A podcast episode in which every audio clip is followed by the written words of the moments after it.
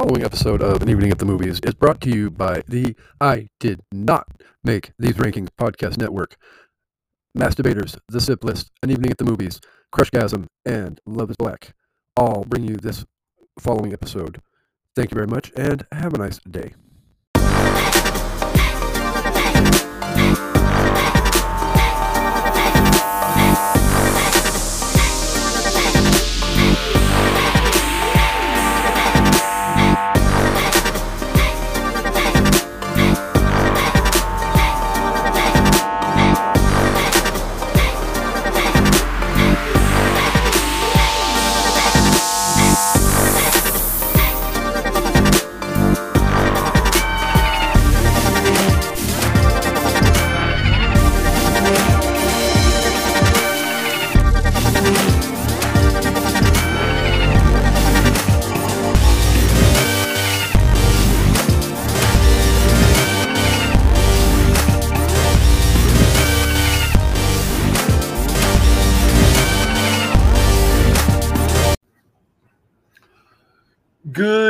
Afternoon, good morning, good evening, good happy Friday the 13th to everybody. Let's just be honest with that because it's Friday the 13th and it's just a day. But at the same time, welcome to everybody's favorite movie based podcast. This is an evening at the movies, and I am your amazingly awesome host, Casey. And this is the podcast where we eat stale popcorn and drink watered down sodas and discuss all of our favorite movies, but yet why we love them. So, joining me today on an evening at the movies is um, a first-time guest on the show who actually brought a recommendation for a movie that we're going to discuss today that really intrigued me because it's been something that I've been wanting to do on the show for a while. But it seems like nobody had been willing to recommend. So I'm happy that she recommended it and brought it to the table today. So welcome to the show for the first time ever, Miss Jacqueline Kent. Welcome. Hi, Casey. Thanks for having me on. Absolutely. It is an honor to have you as well. Um, so, I mean, let's be honest. I mean, I kind of sort of teased it a little bit before I introduced you, but um, we're going to be discussing a amazing movie. We'll get more into the details of that when we get to ultimately giving our review of the movie. But um, we're here to discuss the 2001. Mm. I don't even. It's such a great movie. I don't even know if there's a proper adjective to even describe it. but I'll just say the title and it's 2001's Moulin Rouge. Hey! honestly, what can you say about this movie that, well, I'm sure there are people that probably could throw hate and shade mm-hmm. at it because it's not necessarily their type of movie, but um yeah, it it's an awesome movie. And for me it was probably the second time that i had ever seen ewan mcgregor in a movie in my entire life. I know it's not his first movie that he ever did or even his second but my first introduction to ewan probably would be um, 1999's star wars episode one I'm a sci-fi nerd, so I'll take the punishment for that one. but so yeah. So really quickly before we get into the movie, just a little bit of stats about the film. Uh, Moulin Rouge debuted in two theaters in the United States on well two cities in the United States on May 18th, 2001. And then mass release to the rest of the company on June 1st, 2001. It was directed by Baz Luhrmann, was released by 20th Century Fox, had a budget of $50 million and grossed $179.2 million at the box office. And as we say on An Evening at the Movies, and as well in the I Did Not Make These Rankings podcast network, fuck Rotten Tomatoes, but it had a Rotten Tomatoes score of 75%.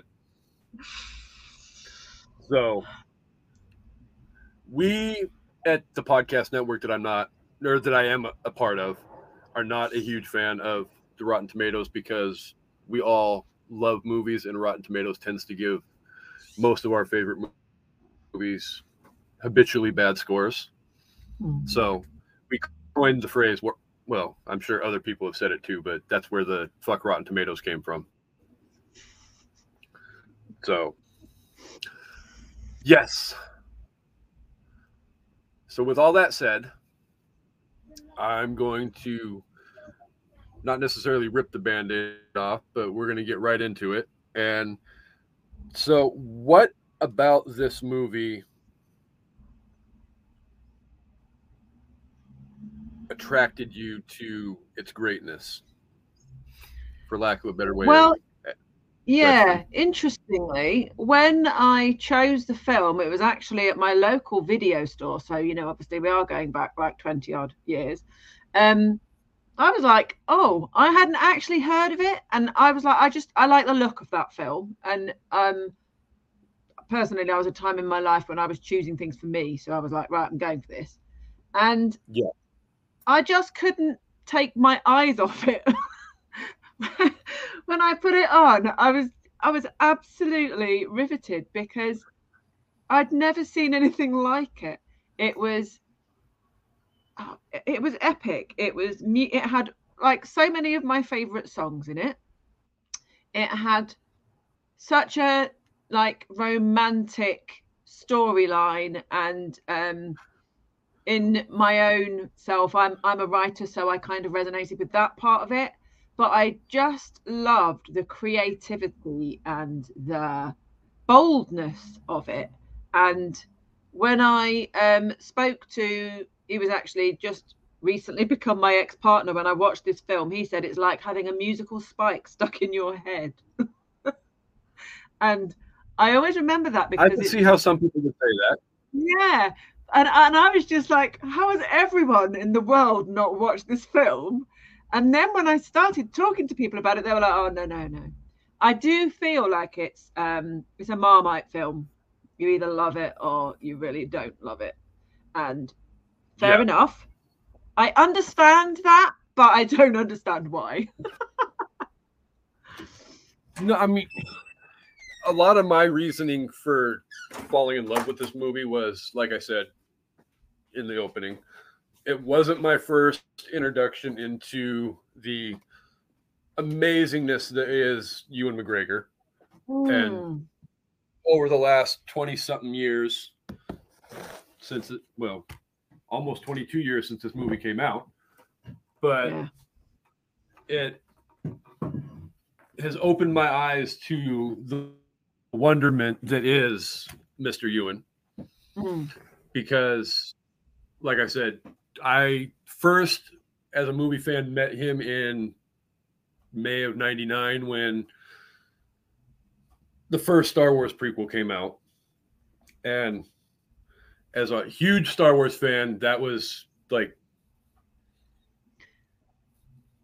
excitement, but yet disappointment, all wrapped up into one. But he was one of the, the few bright spots of that movie for me. Mm. And then Moulin Rouge came out, and not gonna lie, it didn't necessarily jump out at me when I saw like the trailers on TV for it, but right. I went and saw it in the theater with somebody who I was dating at the time. Yeah. Because it would, yeah, okay. And it almost from the time that the movie started, grabbed me by the freaking ears and then yeah. slapped me in the face. Yeah, yeah, yeah, yeah, yeah. I mean, it's it, like an explosion. It's just Yeah, yeah. it doesn't can't take. actually describe it. And I think that's exactly what you said at the beginning. There is no word to describe this. There is no word for it. It's No, phenomenal. not- It's just Not at all, and that's not a bad thing at all. no, no. I'm for anybody who's been a part of listening to the show from day one, you will know that I am very off-centered with my taste in movies. There isn't much I don't particularly oh. particularly like. There are some things, and we won't bring up that movie again because all of the longtime listeners know that I am not a fan of the movie Rubber. But that's another rabbit hole, and we're talking about good movies today, not pure crap. Just saying. I know Kevin is probably going to listen to this episode, and um, will probably throw shade at me for saying that. But with that said, um, I mean, literally from the, the beginning of the movie, even the music, if you're not a fan of the style of the movie or even the actors in the movie, musically, there's a lot that almost anybody can wrap their head around and get into because I mean, you don't necessarily get epically long portions of great music throughout the movie, but you get little snippets Yeah. some of the greatest musical songs. I mean, I mean, very repetitive, repetitively through the introduction to, um, yeah, your introduction into the Moulin Rouge. You get a, again, lack of a better term, slapped in the face a lot with the opening line to Nirvana's "Smells Like Teen Spirit." yeah. Which yeah. i grew i grew up and currently live in the same town as kurt cobain was born and raised in Yeah. so nirvana is a huge huge Mm, part of yeah, yeah, yeah. my young adulthood well and late teens as well but smells like teen spirit is not anything that i would ever imagine hearing in a movie like this No. so even just that little snippet that you get in that opening number Well, you almost think like, you've imagined okay as well. Yeah. Yeah, well, yeah, because even going back and because I won't lie, it's probably been a while since I've seen it until I started prepping for this episode. But Yeah. I had forgotten about that, and it's like Mhm. the line comes out in that opening number, and it's like, huh. I'm like, yeah, I vaguely remember hearing that in the theater Yeah. and it's like again not necessarily a very Kurt type production i mean i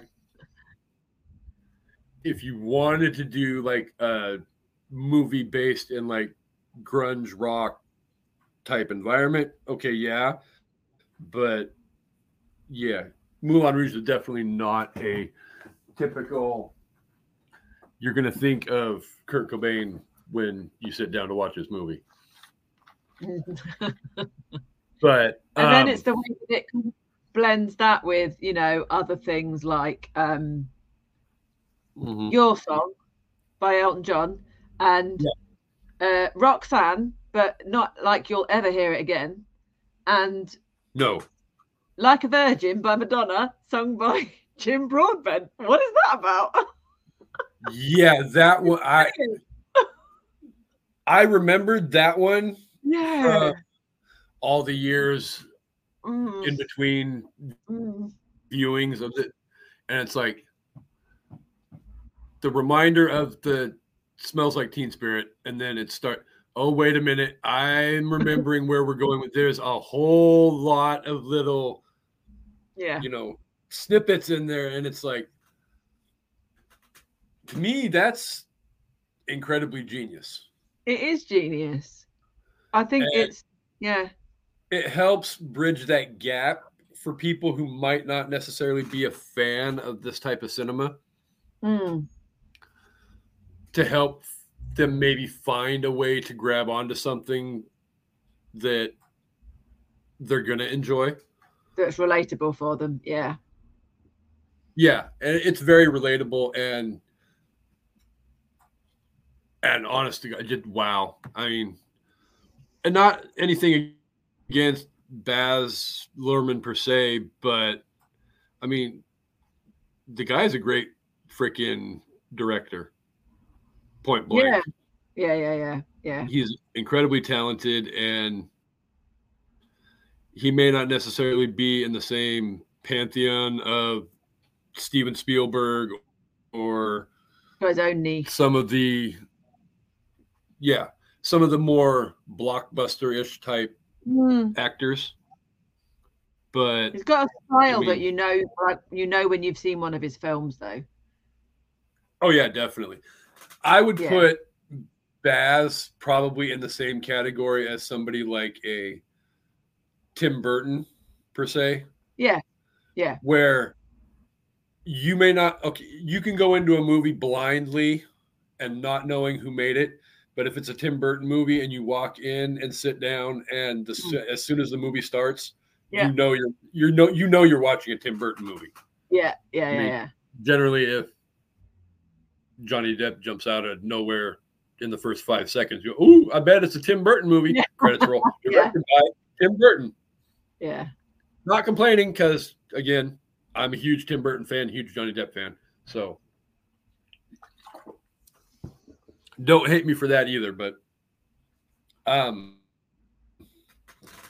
no baz definitely has a huge huge style.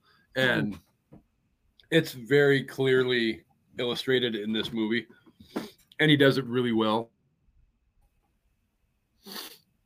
So um the other thing that amazes me is like some of the names that they cast for this movie. Mm.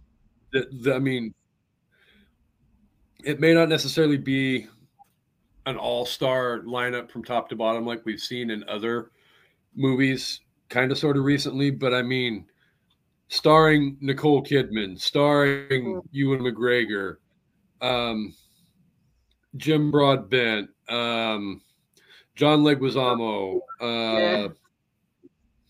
Some of the other secondary people, um, Kylie Minogue. I know. What's that about? yeah. Uh, ironically, flip it around. The voice of the Green Fairy, played by Kylie Minogue, the voice being Ozzy Osbourne. Yeah. Again, it's crazy. Like, who would put definitely together? not something I would ever imagine Ozzy Osbourne doing. No. No. But- It's ge- it is Um, genius. Yeah. So, um, for anybody who's listening at this point who doesn't hasn't seen the movie, for one, shame on you for that because this movie is an amazing movie that deserves everybody's attention at least once in your life. But um, really quickly, um, I'll run down the plot for everybody. In 1900 in Paris, Christian, a young writer, depressed about the recent death of the woman he loved, begins writing their story on his typewriter. A year earlier, he arrives in Montmartre district of Paris to join the Bohemian movement. He suddenly meets Henri. I hate trying to pronounce foreign names, so I'm just going to pass over that and his troupe of performers who are writing a play called Spectacular Spectacular.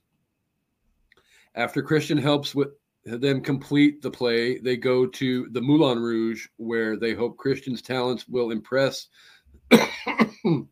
Satine, the star performer and courtesan, who will in turn convince Harold Zidler, the proprietor of the Moulin Rouge, to let Christian write the show. However, Zidler plans to have the wealth, the wealthy, powerful, and unscrupulous Duke of Monmouth sleep with Satine in exchange for potential financing to convert the club into a theater. That night, Satine mistakes Christian for the Duke and attempts to seduce him by dancing with him before retiring to her private chamber with him to discuss things privately. But eventually, Christian reveals his true identity. After the Duke interrupts them, Satine claims that the two of them and the Bohemians were rehearsing Spectacular Spectacular, aided by Zidler. Christian and the Bohemians improvise a story for the Duke about a beautiful Indian courtesan who falls in love with a poor sitar player who she mistook for an evil Maharaja. Uh, approving the story, the Duke agrees to invest, but only if Satine and the Moulin Rouge are turned over to him. Later, Satine claims not to be in love with Christian, but he eventually wears down her resolve and they kiss. During the construction at the Moulin Rouge, Christian and Satine's love deepens while the Duke becomes frustrated with all the time he thinks Satine is spending with Christian working on the play. To calm him, Zidler arranges for Satine to spend the night with the Duke and angrily tells her to end their affair.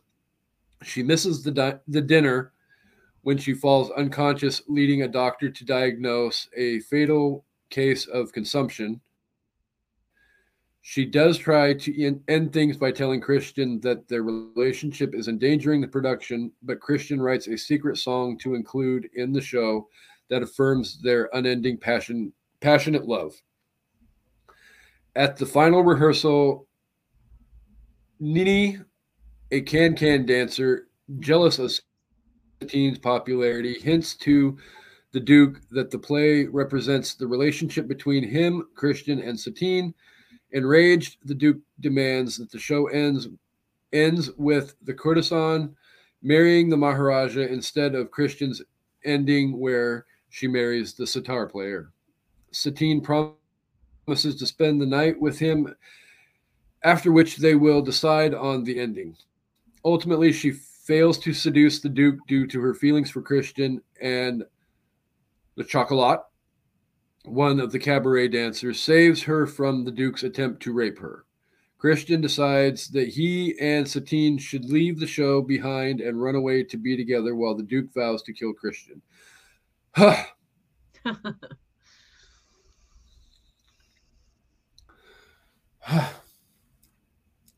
so obviously we can tell at this point there's an awful lot of well laid layered drama to mm. the story. But um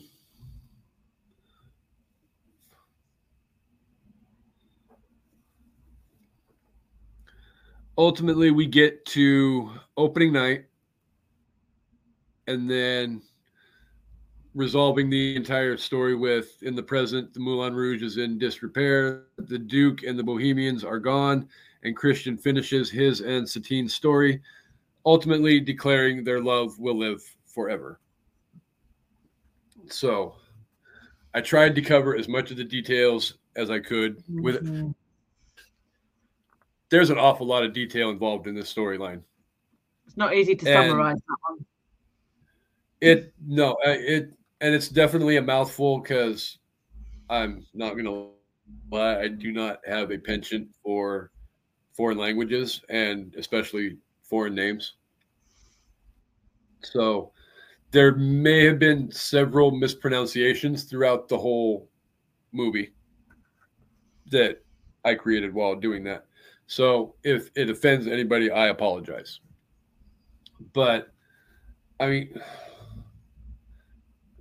truth be told, if you actually sit and look through that entire movie, though, it's a very detailed every, almost anybody in the world can find something in that movie that they can mm. grasp onto, whether it's their love of music, mm. um, if they like, like love stories, great.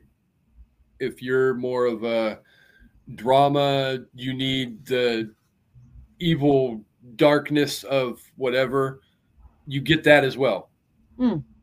I mean, there's layers of deceit and shenanigans throughout the entire movie as well. So, um, as a whole, thinking about it from the grand scheme of things, what would be your absolute favorite aspect of the entire movie? I actually think it's the fact that once you've seen it, you haven't actually seen it. You have to watch it more than once, and every time you get a different version or a different understanding or another aspect. Mm-hmm. So it's because it's got so many layers, it's got so many different um different things that you can get from it. And it can depend what mood you're in when you watch it. And I love I love films like that that I don't think it matters how many times you watch it, you're always going to get something new out of it. Yeah, I we've had a couple of those movies those type of movies come up on the show the last month or so and hmm. um this movie not necessarily stylistically but like what you were saying with the you can't just watch it one time the more you watch it, the more you find this that you didn't notice last time, or this, or that, or the other yeah. thing.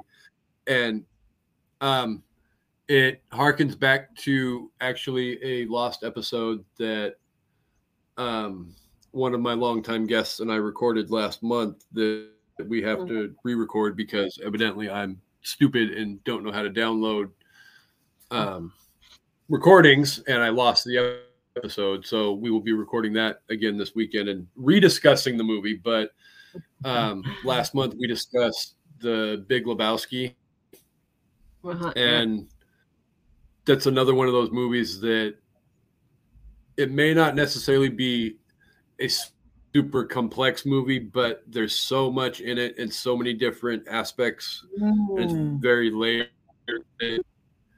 You can probably watch it 10 times and catch different things every time that you watch it. Yeah. So I like I, I love movies like that. Mm. Yeah, exactly. Where Value you don't have money to worry about. yeah. so I yeah, if if you're if it's a movie that literally I can keep watching for 10, 15, 20 years and yeah. Even after all that time still find something new or be reminded of something epically amazing like the movie or the music snippets that we were talking about a little while ago. Mm. You know, that it helps bring everything for back home again for yeah. probably as cliche as it may sound, but you know, when you go so long without watching a movie, it's almost like it goes out in the world and leaves you, and then you sit down and rewatch it again, and something oh. grabs you, like the yeah. music, and then it's coming home to you again, and then you remember exactly each and every reason why you fell in love with this movie the first time you watched it, and mm. I mean, I will fully admit, even 20, almost 22 years later, I'm not a huge Nicole Kidman fan. I wasn't a huge Nicole Kidman fan back in 20, 2021. I mean, this is rather shortly after she and her ex husband got divorced, mm. who shall remain nameless. Tom Cruise. Nothing against Tom no wait, everything against Tom. I'm I'm just I'm not a huge Tom Cruise fan, and this is also around the same time that she and Tom did that whatever that was, eyes wide shut Mm. together and Yeah. not in a good way. No. So, um, um,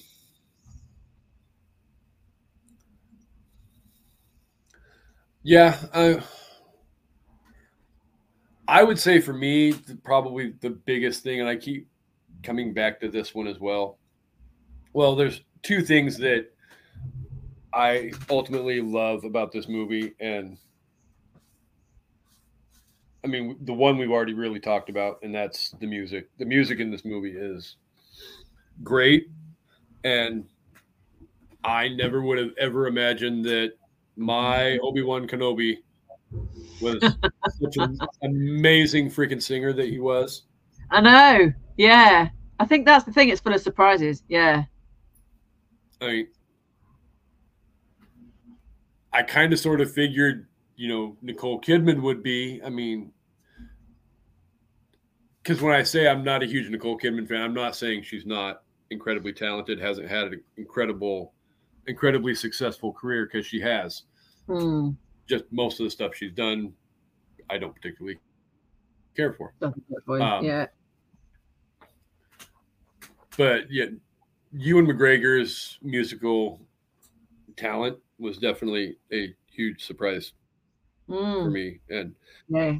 helped even solidify him even more in my heart as one of my favorite actors of all time. Hmm. So, um, the other part that really resonated with me is the fact that um, Ewan McGregor's character in the movie is a writer, which um, you had brought up earlier as well. Hmm. That you also are a writer Hmm. as well. So we'll just go ahead and make that, that a trifecta then, because that is one of my aspiring jobs that I dream to become is ultimately Okay. one day published. And I don't know how ruthless and cutthroat it is on your side of the Atlantic to achieve that. It depends if you know the right people. So then it's kind of sort of like it is on my side of the Atlantic. Mm. Yeah. It's not what you know, it's who you know. Mhm, Yeah, definitely.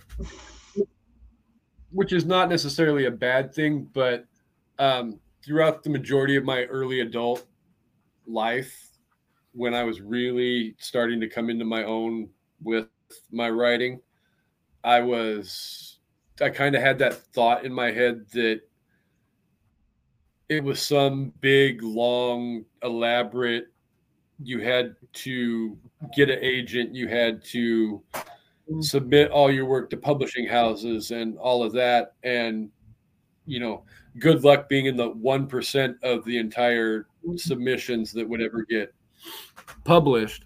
Well i guess in a way coming full circle now you have ways now of self-publishing and all of that which has helped Yeah. people that aren't you know your stephen kings your john grishams your anne rice Hmm, hmm. people that have that kind of a well established name in writing. So it's helped me realize that maybe I can work my craft enough to one day take one of my pieces of work and self publish it and see what Mhm. I can do as a writer. And it's led me to continue to dream the ultimate dream. That's amazing. I love that. And I, you know, if you need anyone to help you with that, I know people I can put you in contact with. So there you go. Well, I'm not going to lie. I have told numerous people this before, but any and all help that is offered, Mm. I will gladly, openly, and Amazing. honestly take you up on all offers because, I mean, it's not like it's going to be some you know, I finished, you know, type, type, type, the end, and then bam, just magically throw it out there and whatever. You still need to know people and you need to know the inner workings of how to do this and that and Mm-hmm. Uh-huh. Yeah. Yeah.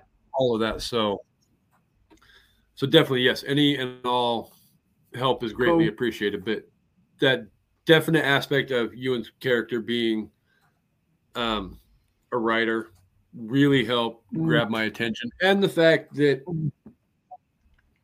your introduction to him as a person in the movie is literally him sitting in his apartment, whatever you want to call it, A typewriter. Yeah. with, his, with his typewriter in front of him Mm. tears streaming down his cheeks, and he starts to write his and Satine's story.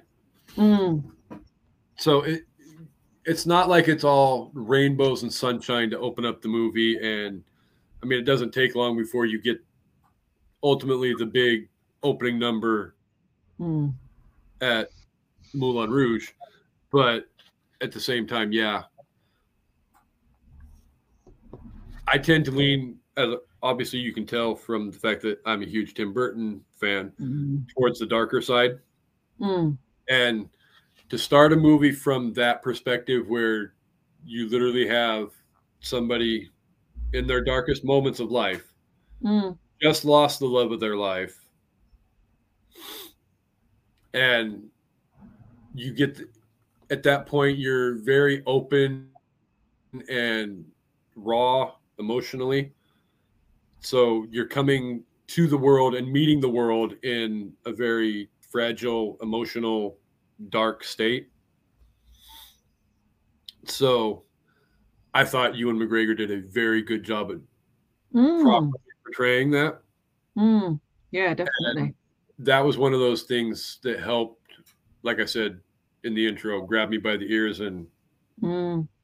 paintbrush me across the face with a plethora of slaps I think it is that relatable thing again because if you're hooked by that, then you want to know what happens. So you're in, aren't you?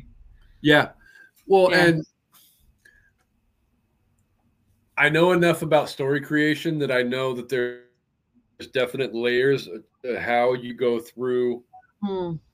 building the story from the intro introduction um all the exposition and stuff you have to go through to the climax of the story and then the falling action and then the resolution and all that but um baz kind of sort of jumps the ship a little bit and yeah. Yeah. I mean, you don't have to go too far past this to get to, you know, the natural progression of storyline. But it's literally like he could have started the story with, you know, the exposition and introducing everything and slowly building towards that climax. But he takes a bit out of that rising action and moves it right there to the front of the story mm-hmm. and just like grabs you. And again, right across the face with a slap. Like, Yeah. you know, I'm not going to lie to you. We're going to go to dark places in, in the storyline and or this story. And here's the indication right here that this movie is going to be Mm. about love and loss. And you're not going to have to wait until an hour and a half into the movie to realize, oh shit, Hmm. they fall apart or there's death and despair and all of that. So, Mm. um, so on the grand scheme of things, um, before we wrap up our episodes, we like Mhm. to give everybody a chance to big picture share their thoughts on the movie that we're discussing, and then ultimately rate the movie out of. Um, we'll go with five stars for the movie. Yeah. So Okay. I'm going to step aside and let you have the platform Mhm.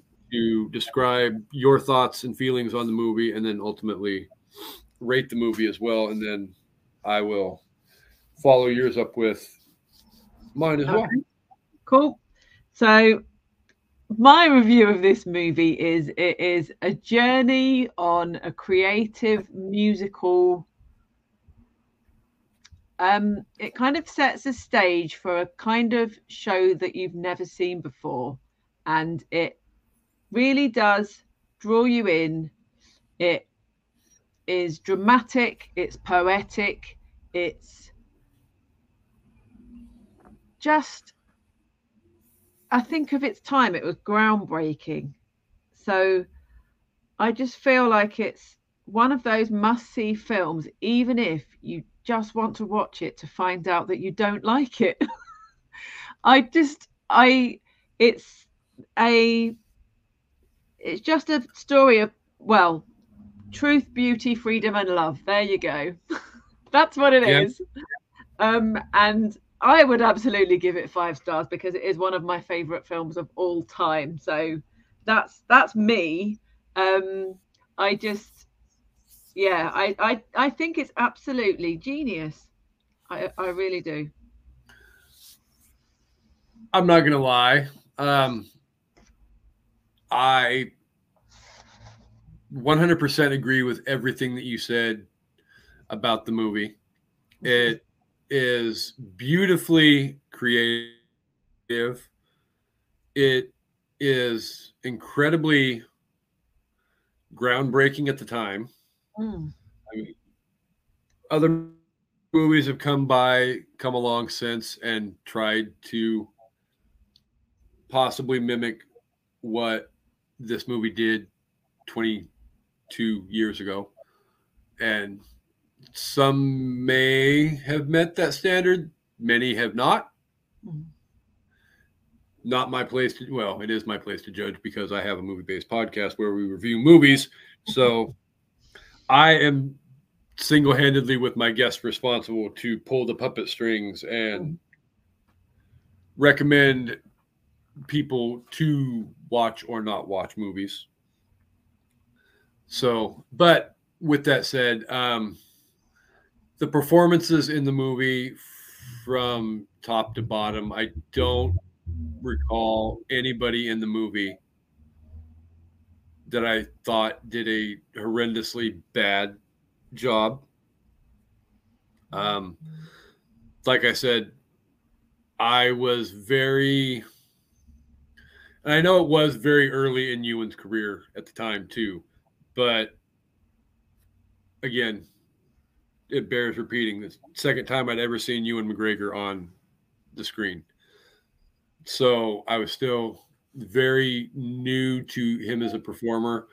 Um, I'd seen obviously Nicole Kidman in a lot of stuff. Again, wasn't a huge fan, but I thought both of them delivered amazing performances. In the everybody in the everybody in the cast delivered amazing performances, in my opinion. Um, the story is very well written.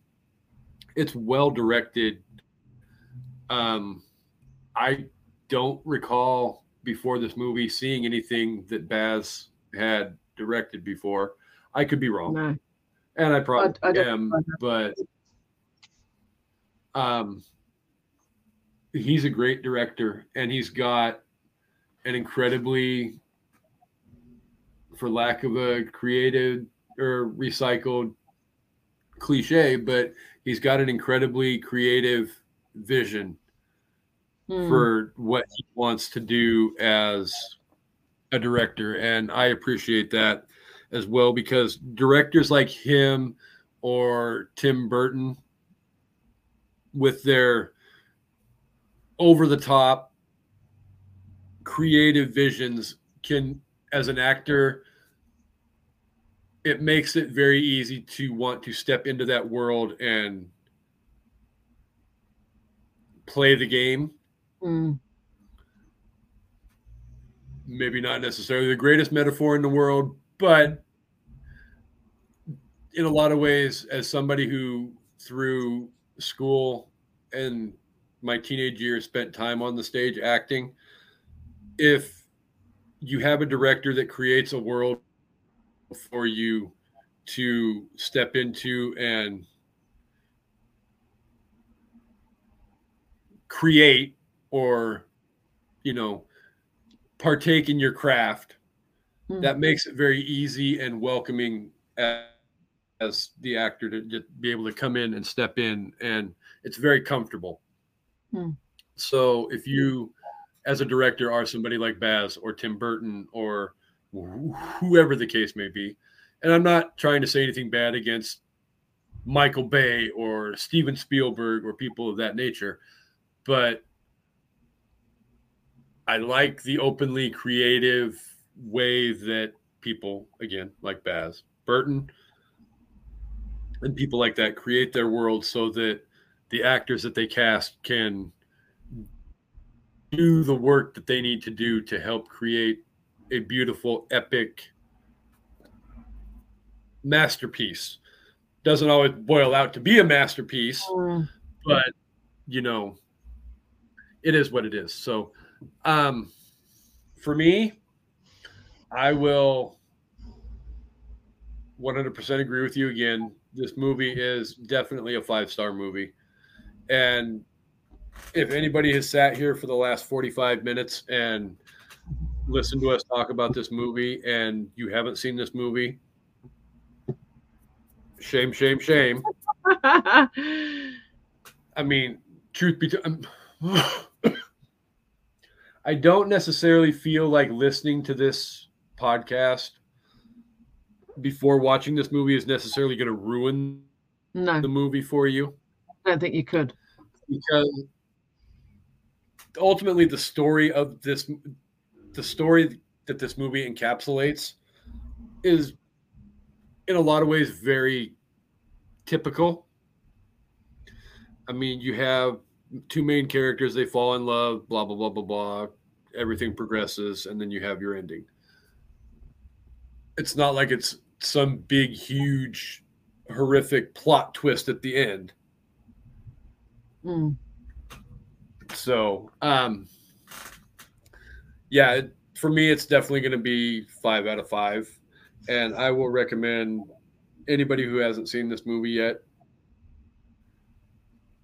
As soon as you're done listening to this episode, which probably will be here in the next couple of minutes, but if you haven't seen this movie, go find it somewhere, whether streaming, go buy it on DVD, go buy it on Blu Blu-ray. I don't care how you do it, just go do it. Yeah, yeah, yeah. Because even if you're not a huge fan of musical type cinema, that you will find something in this movie that you can get grasp onto as a movie fan. And truth be told, we're all in some way, shape, or form movie fans, and some maybe more than others but movies are a huge part of all of our lives. I love when somebody introduces themselves to me and they, well, I'm not a movie fan. I'm like, so you've never seen a movie in your entire life? Well, no, I've seen this and I like that and I like this and I like that. And it's like, so you're a movie fan?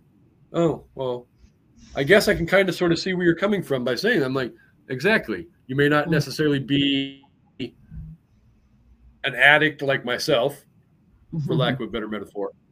But everybody in some way, shape, or form is a movie fan. Just you might only be five percent of your life is encapsulated in the cinema, or you may be like your, myself, where two hundred and fifty percent of your life is encapsulated in the cinema, and you have a podcast that reviews movies, and you talk to countless people from around the world about how much you love movies. So, um, with that said, I think unless there's something else out of the blue that you would like to grasp onto from the movie, I don't No, want to keep you too Yeah, late, sure. late afternoon The or only evening. thing I would like to say is that actually, when I went to see the show of it, which was last year, I was gobsmacked to find out. Bearing in mind we just talked about the songs, they actually introduced 77 tracks into the stage show. And I can't explain to you how they did Oh, that wow. because it was incredible. It was like you've never you, you I just I haven't got words for it. So that's like another level of what the hell, just like it really was. So I just wanted to yeah. kind of mention because it was just super cool. Yeah. well, and yeah, to get to see this story play out on stage mm. in London. Mm. That was a bucket list. Wasn't it? Yeah, I was gonna say. Didn't you say that that was where you saw it at? Was on stage in London? In, London, yeah. It was. It, when it we was. Were it was a bucket thing. Yeah, yeah, yeah. It was like, I'm gonna do that, and that is gonna be one of those things that I will always be able to say. You know, that moment. Oh God, just watch watching your favorite film on stage, and also it being. I wouldn't say better than the film, but like you know, you don't want it to be spoiled. And I was there going, "Oh, I just yeah. can't believe this is happening!" It was amazing, amazing. Yeah, it was just brilliant. Yeah, I would have loved to seen this movie on stage, especially deep in the heart of London. Hmm. Another one of my international bucket list things to do probably would be to one day get to see a Shakespearean play uh-huh. on stage again in London because that's where all of that type of um, theater work originated.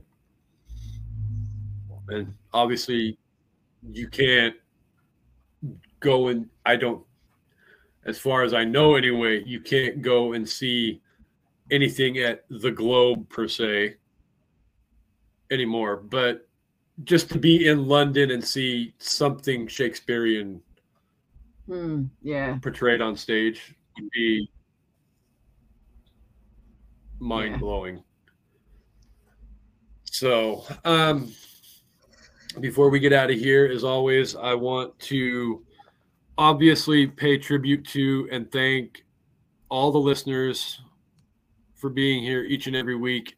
You guys, true. I I know I say this every week, and I can't repeat it enough because there have been times throughout the last. Well, we're almost at the second anniversary of the show, but there's times that I've felt like I didn't want to continue on doing this, but having the loyal fans that we have that have been here each and every week, whether you like the movie that we're discussing or not. I love and appreciate each and every one of you guys. You guys are all amazingly awesome.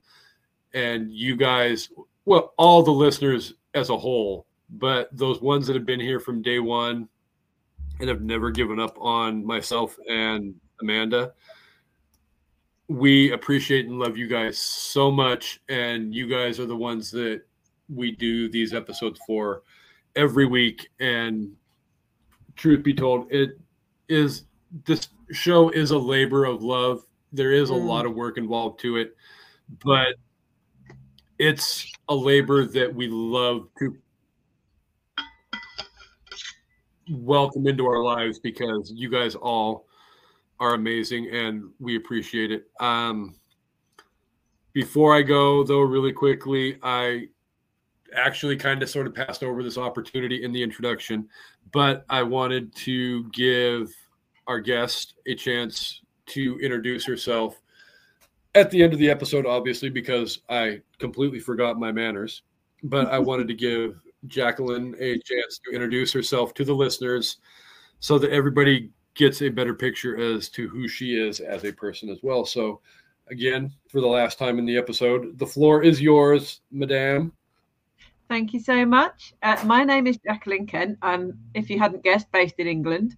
Um, I'm actually a women's well-being um, coach and published author, and I also manage uh, something called a tuneless choir, where we sing like no one is listening. So um, I like to help people find ways to be happy. And that's me. that I'm not to lie. Sounds like a very fulfilling mm. life that you're leading on the other side of the Atlantic. Uh-huh. And I will honestly say this I am glad that we connected and met over the Need a Guest Facebook group Mhm. site because I really started in the last month or so getting into the idea that I don't like, not that I don't appreciate having regular guests on each and every week. Again, I open my mouth and insert my foot rather well. Um, I love all, everybody who has ever been on the show. I love you guys to death, but it's always nice to have moments where you can bring in somebody new that hasn't been on the show before.